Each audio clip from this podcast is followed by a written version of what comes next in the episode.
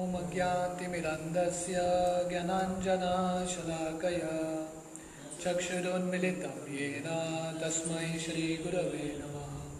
श्रीचैतन्यमनोभीष्टं स्थापितं येन भूतले, स्वयं रूप कदा मह्यं ददाति स्वपदान्तिकम् वन्देऽहं श्रीगुरो श्रीयुतः पदकमलं श्रीगुरोन् वैष्णवांश्च श्रीरूपं साग्रजाता सहगना रघुनाथान्वितं तं सजीवं, साद्वैतं, सावधूतं, परिजनासहितं, कृष्णचैतन्यदेवं।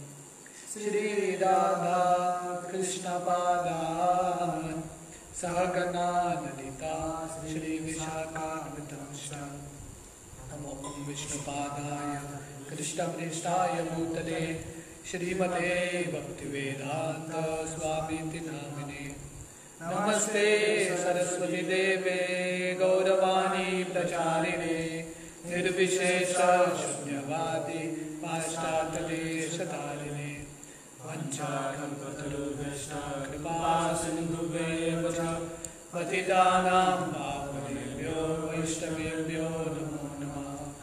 जय श्री कृष्ण चैतन्य प्रभो नित्यानंद श्री अद्वैत श्रीवासादि हरे कृष्णा हरे कृष्णा कृष्णा कृष्णा, हरे हरे हरे राम, हरे राम राम राम हरे हरे हरे कृष्ण टेक्स्ट सिक्सटीन सोलहवा श्लोक। गृहात् प्रवजितो धीरा पुण्यतीर्थ जलाप्लुता। शौचो विविक्त आसीनो। विधिवत् कल कल्पितासने।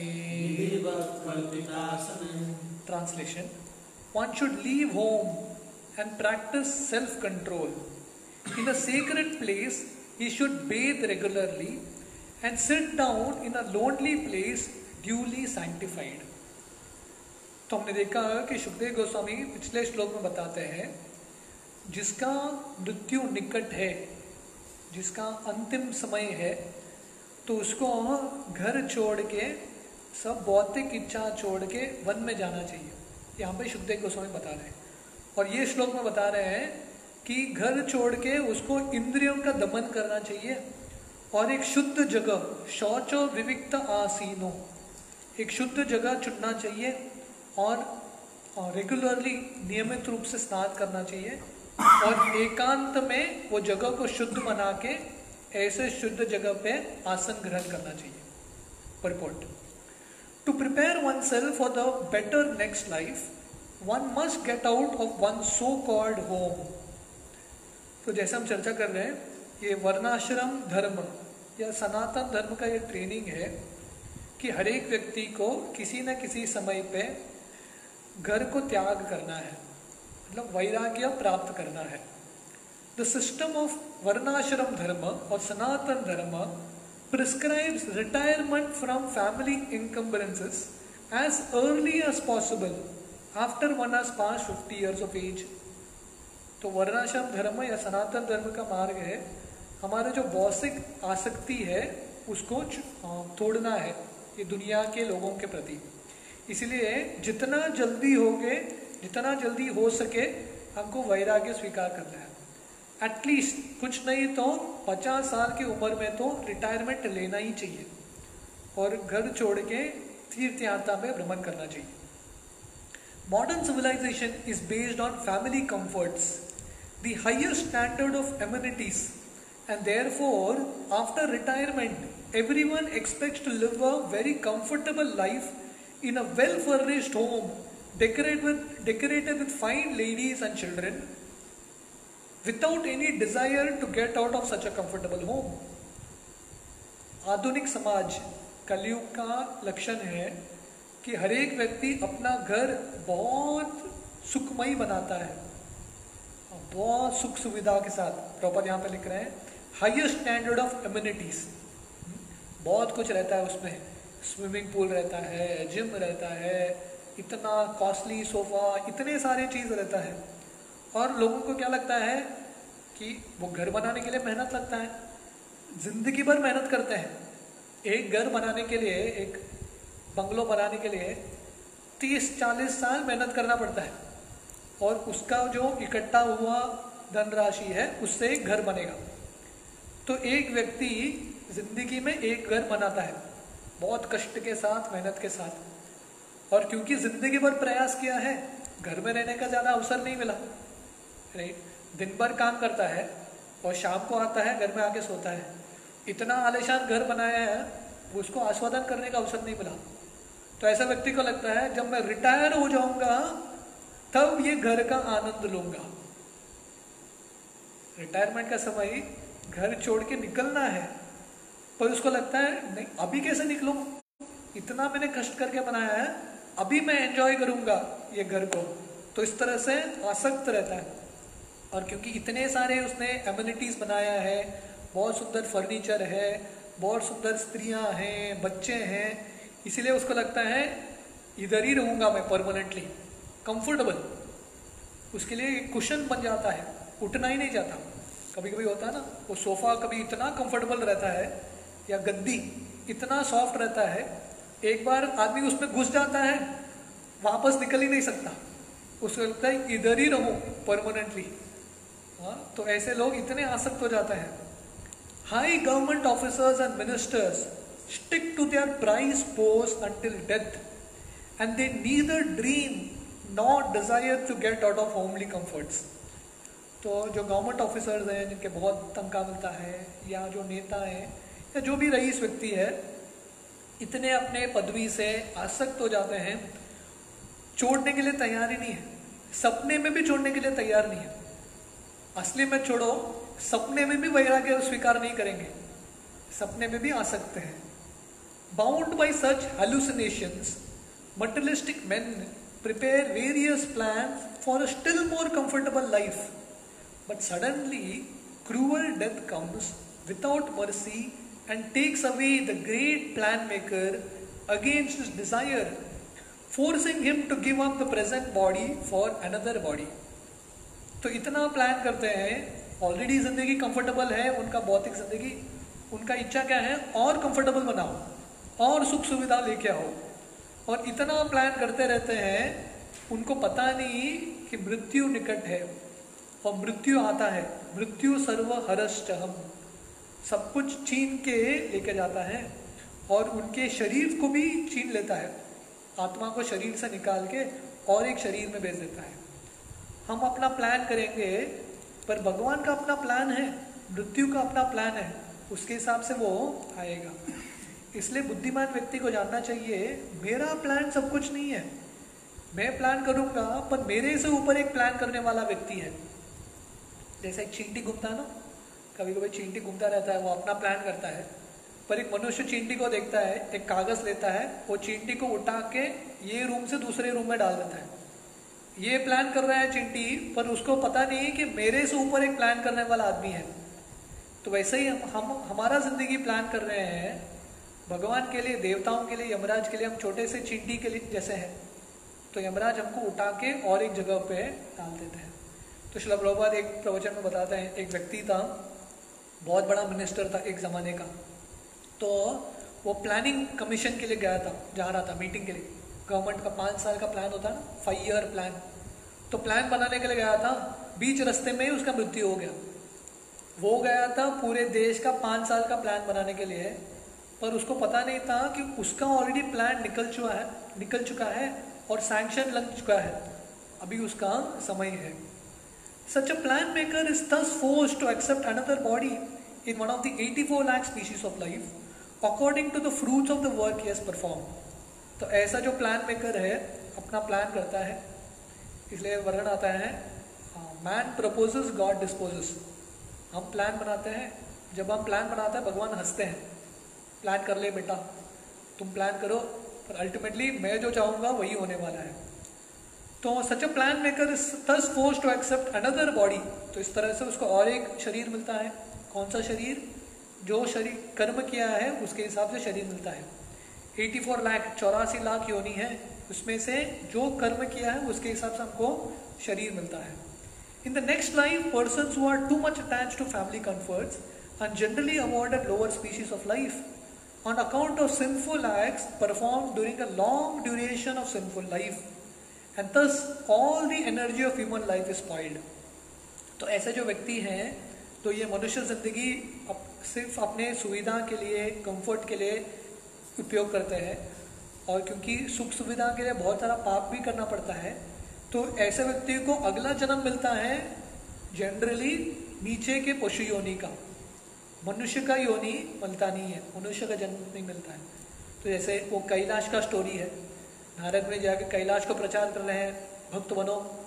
कैलाश बोलता है, नहीं, अभी मुझे और बहुत कार्य करना है। घर मुझे बनाना है, बहुत बड़ा एक एम्पायर बनाना है मेरा। तो कैलाश मर जाता है। अगले बार नारद मुनि आते हैं। वही घर में कैलाश कुत्ते के रूप में पैदा हुआ है। उसका आसक्ति का फ़ायदा क्या है? वही घर में पैदा हुआ है। उसका इच्छा था, मुझे यही घर में पैदा होना है। भगवान ने इच्छा तो पूरा किया, पर मनुष्य शरीर नहीं मिला। तो ऐसे लोगों का गठन होता रहता है योनि का। In order to be saved from the danger of spoiling the human form of life and being attached from the danger and being attach to unreal things one must take warning of death at the age of fifty if not earlier तो ये मनुष्य ज़िंदगी खराब करने से अगर बचाना है, तब क्या करना है? ये जो आ, आ, नश्वर चीज़ है उसके प्रति आसक्त नहीं रहना है और हमको मृत्यु का नोटिस वार्निंग ये दुनिया में मृत्यु कभी भी आ सकता है। हम मृत्यु का वार्निंग गंभीरता से नहीं ले सकते। एटलीस्ट पचास साल की उम्र में तो निश्चित रूप से गंभीरता से लेना चाहिए कि अभी मुझे नोटिस कभी भी आएगा। फिफ्टी हो गया मतलब इसके बाद आगे का ज़िंदगी गारंटी नहीं है। एक्चुअली ये दुनिया में उम्र कौन सा भी रहेगा, ज़िंदगी गारंटी नहीं है। इसलिए भागवतम में प्रहलाद महाराज बोलते हैं, कौमारम आचर्य प्रज्ञो। अगर बच्चा पाँच साल का है, तभी से उसको भक्ति शुरू करना चाहिए। पर एटलीस्ट कुछ नहीं तो फिफ्टी ईयर्स डेडलाइन उसके बाद तो भक्ति में सीरियस बनना है। The principle is that one should take it for granted that the death warning is already there even prior to the attainment of 50 years of age. And thus, at any stage of life, one should prepare himself for the better next life. तो सिद्धांत क्या है ये समझना कि मृत्यु कभी भी आएगा रोज हमको जीना चाहिए कैसे जैसे आज मेरा अंतिम दिन है लास्ट डे क्योंकि मृत्यु कभी भी आ सकता है तो एटलीस्ट इतना नहीं कर सकते तो 50 साल की उम्र में तो निश्चित हमको गंभीर बनना चाहिए।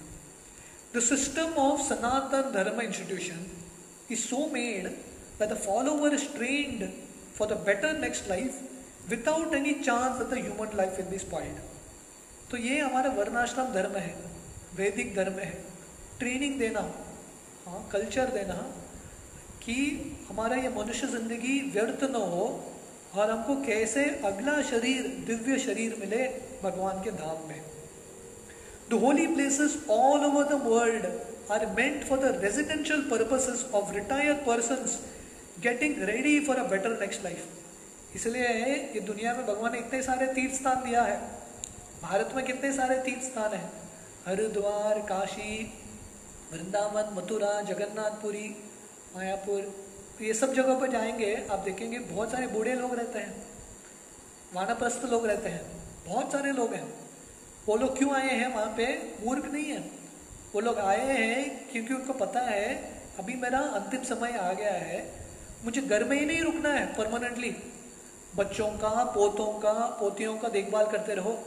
नहीं, मुझे अपने अगले ज़िंदगी का तैयारी करना है। इसलिए वो अपना घर छोड़ के साधारण सरल जीवन जीते हैं। भिक्षा मांगते हैं, जो खाना मिला उस पर जीते हैं और फोकस पूरा दिन भर भक्ति करते रहते हैं। भगवान की सेवा में लगते हैं ताकि उनका अगला जीवन सिक्योर रहे उनका आध्यात्मिक शरीर मिले अगले जीवन में तो इसलिए इतने सारे तीर्थ स्थान बनाए भगवान ने intelligence person must go there at the end of life and for that matter after 50 years of age to live a life of spiritual regeneration for the sake of being freed from family attachment, which is considered to be the shackle of material. इसलिए बुद्धिमान व्यक्ति को ऐसे तीर्थ स्थानों पे जाना चाहिए। कम से कम 50 साल की उम्र के बाद रिटायरमेंट के बाद, और पूरे तरह से आध्यात्मिक जीवन में अपने आप को नौचावर करना चाहिए, ताकि ये जो शारीरिक आसक्ति है, अपने परिवार के प्रति आसक्ति है, उससे छुट जाए। क्योंकि ये परिवार के प्रति ये जो भौतिक आसक्ति एक चेन की तरह है, बाँध के रखेगा ये दुनिया में हमको। One is recommended to quit home just to get rid of material attachment because one who sticks to family life until death cannot get rid of material attachment And as long as one is materially attached, one cannot understand spiritual freedom.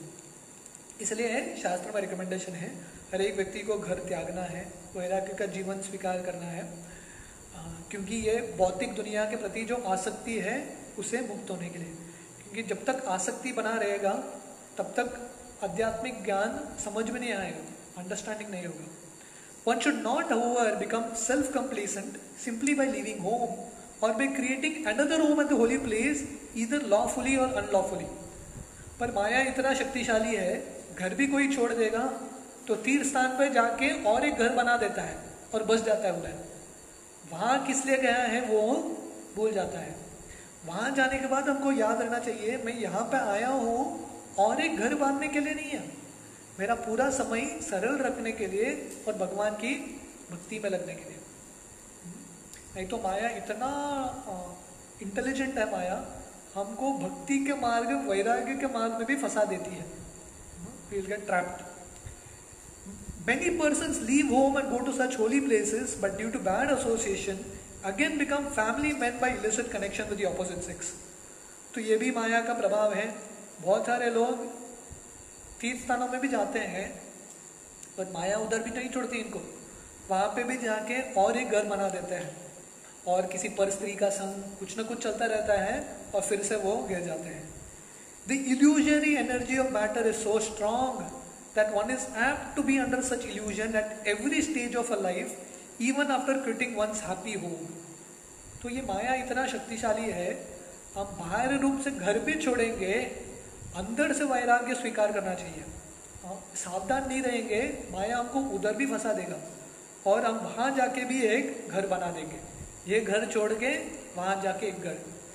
जैसे प्रभुपा जी कहानी बताते हैं एक व्यक्ति था जो एक गुफा में जाता है गीता पढ़ने के लिए। पर वो देखता है कि एक चूहा आके वो गीता को कहा रहा है। गीता पढ़ने को नहीं हो रहा है। तो उसको लगता है आ, सोचता है क्या सोल्यूशन है इसका? वो बोलता है, एक बिल्ली को लेके आता हूँ। बिल्ली को लेके आने से चूहा खा लेगा बिल्ली। तो बिल्ली को लेके आता है। और ये सब क्यों कर रहा है? ताकि वो गीता पढ़े। तो बिल्ली को लाता है ताकि वो बिल्ली चूहा को पकड़ सके। तो थोड़े दिन बाद उसको लगता है, बिल्ली को ला कर लेके आया मैं, पर बिल्ली को तो कुछ देना पड़ेगा खाने के लिए। दूध चाहिए। अभी दूध कहाँ से लाऊं? एक गाय को लाता है वो। तो अभी बिल्ली को दूध देने के लिए एक गाय गाय आ जाती है। बाद में उसको लगता है अभी एक गाय की सेवा कौन करेगा? शादी कर लेता है। गाय की सेवा करने के लिए स्त्री चाहिए, शादी कर लेता है। और बाद में उसके बाद गीता कभी पढ़ता ही नहीं है। तो ये सब क्यों शुरू किया था उसने? बिल्ली, गाय, शादी, गीता पढ़ने के लिए। उसके बाद वो गीता को भूल गया और अपने जीवन में लग गया। तो व्यक्ति जाता है सही उद्देश्य से पर माया उसको उधर भी फंसा के बंदी बना देती है। For it is essential that one practise self control by celibacy without the least desire for sex intelligence तो इसलिए महत्वपूर्ण है इंद्रियों का दमन करना और स्पेशली ये जो मैथुन का इच्छा है पर स्त्री का इच्छा है, उसे बच के रहना। For a man desiring to improve the condition of his existence sex intelligence is considered suicidal even worse इसलिए सबसे बड़ा बंधन का कारण है स्त्री स्त्री संग मैथुन। तो इसलिए जो व्यक्ति ये दुनिया से मुक्त होना चाहता है, उसको बहुत सावधान रहना चाहिए। पर स्त्री संग से क्योंकि इट इज़ सुइसाइडल सुइसाइड मतलब आत्महत्या जैसा है।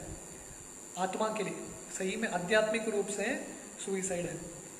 Therefore to live apart from family life means to become self controlled in regard to all sense desires, especially sex desires.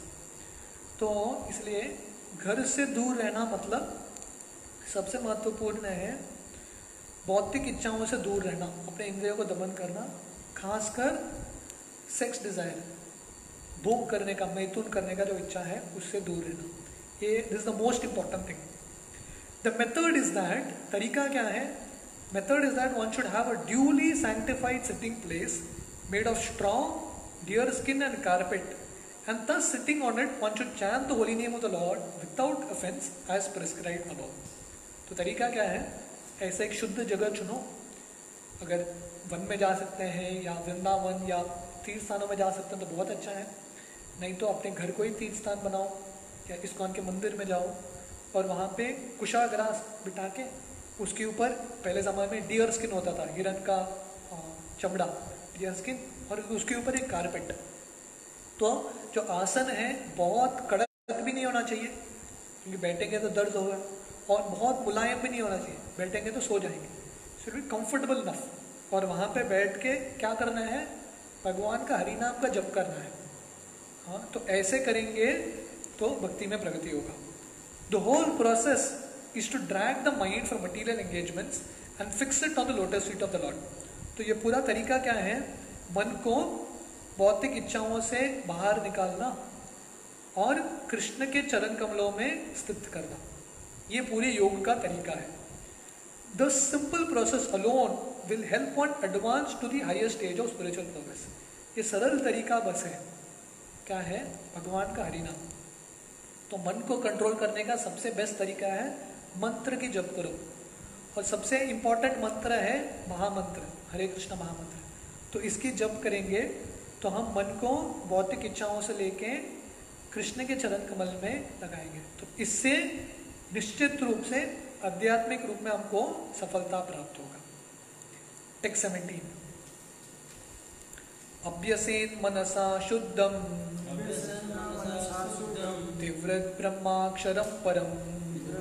मात्सरम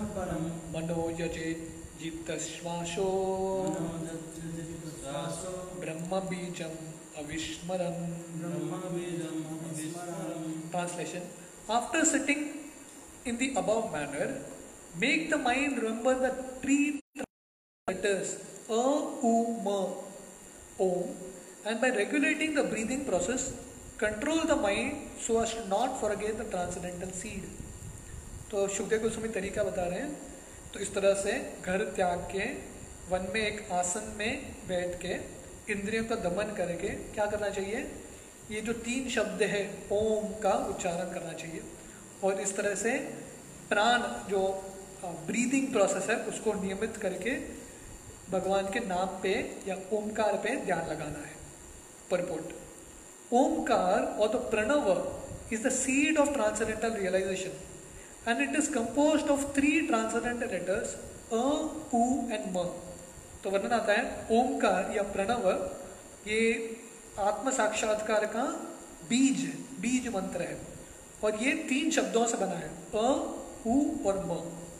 By standing the mind by standing by the mind in conjunction with the breathing process which is transcendental but mechanical way of getting into trance as devised by the experience of great mystics, one is able to bring the mind which is materially absorbed under control. तो ये भी एक तरीका है ओम का उच्चारण करके और अपना ब्रीदिंग प्रोसेस कंट्रोल करके। तो इसलिए प्राणायाम जब करते हैं तो ये पतंजलि योग मार्ग है। तो हम जब प्राणायाम अच्छे से करते हैं तो ऑटोमेटिकली मन थोड़ा शांत होता है। और शब्द ध्वनि पे फोकस करना आसान होता है। This is the way of changing the habit of the mind तो इससे क्या होगा? मन का जो आदत है, बुरा आदत है, उसको डाइवर्ट करने का तरीका है। मन को प्रॉपर लिखते हैं। The mind is not to be killed मन को आप मार नहीं सकते। मन तंग करता है। तो गोली से मार दो। कैसे होगा? अंदर है मन। किसको मारोगे? तो मन को उड़ा नहीं सकते, निकाल नहीं सकते। क्या करना है? करना है। अगर एक बच्चा है, बहुत शैतान है, उसको आप डांटोगे, मारोगे तो वो सुधरेगा नहीं और मस्ती करेगा। तो बच्चे को सुधारने का तरीका क्या है? उसके जो आदत है धीरे धीरे चेंज करो। उसको अगर पॉजिटिव आदत दोगे तो सुधर जाएगा। और जो नटखटपना क्यों करता है? क्योंकि उसको सही चीज़ क्या है, पता ही नहीं है। उसको ट्रेनिंग ही नहीं हुआ है। अब सही कार्य दे दो उसमें आसक्ति आ जाएगा ऑटोमेटिकली शांत होगा। This is the way of changing the habit of the mind the mind is not to be killed mind और desire cannot be stopped but to develop a desire to function for spiritual realization, the quality of engagement by the mind has to be changed. तो मन को मार नहीं सकते या रोक नहीं सकते हमारे इच्छाओं को रोक नहीं सकते पर हमारे इच्छाओं को आध्यात्मिक रूप में डाइवर्ट कर सकते हैं। उसकी दिशा को बदल होगा ये मन का एंगेजमेंट मन हमेशा कुछ ना कुछ करना चाहता है। कुछ ना कुछ चीज़ में अपने आप को लगाना चाहता है। वो हम विषय चेंज करेंगे।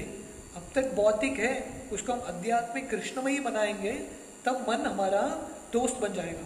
अभी जो मन है, दुश्मन है, भगवान के सेवा में लगते ही मन दोस्त बन जाएगा। The mind is the pivot of the active sense organs and uh such if the quality of thinking feeling and willing is change naturally the quality of actions by instrumental senses will also change तो मन क्या है? भगवान गीता में बताते हैं हमारे पाँच इंद्रिया हैं पर मन छठा इंद्रिय है सेंटर पॉइंट है। मन के अनुसार इंद्रिय चलता है। मन बोलता है आँख को इधर देखो आँख उधर देखता है। मन आ, कान को बोलता है ये सुनो इधर सुनता है। तो पूरे इंद्रिय मन पे ही निर्भर है। मन कंट्रोल पॉइंट है बॉस है बाकी सब इंद्रिय चुनते हैं सुनते हैं उनका। तो इसलिए मन का आ, क्या कार्य है? तीन कार्य है। थिंकिंग सोचना फीलिंग महसूस करना और विलिंग इच्छा व्यक्त करना। तो मन का तीन कार्य है। तो ये तीनों को हमको चेंज करना है। थिंकिंग भगवान के बारे में सोचना है। भगवान के संतुष्टि भगवान के सेवा के बारे में सोचना है। फीलिंग हमको भगवान के बारे में भावना व्यक्त करना है। जो फीलिंग है अलग अलग जो इमोशंस हम फील करते हैं, वो भगवान के बारे में लगना है। तो इसलिए भक्ति का मार्ग हम सोच भी सकते हैं भगवान के बारे में, भगवान की सेवा के बारे में। हम दिल भी डाल सकते हैं। हरिनाम में इतने सुंदर भजन है, हम दिल से गा सकते हैं। हमारे फीलिंग भगवान को दे सकते हैं और विलिंग हम सब कुछ ना कुछ चाहते हैं करने के लिए। हम कुछ ना कुछ हासिल करना चाहते हैं ना ज़िंदगी में। तो वह सब हम भगवान के लिए कर सकते हैं। मैं भगवान के लिए कुछ हासिल करूँगा, वो विलिंग तो जब ये चेंज होगा, तब क्या होगा? इंद्रिय भी ऑटोमेटिकली कंट्रोल हो जाएँगे। तो ये तरीका है। तो इसका और एक थोड़ा एक तात्पर्य बचा है, वो हम कल सुबह कंटिन्यू करेंगे। हरे कृष्णा।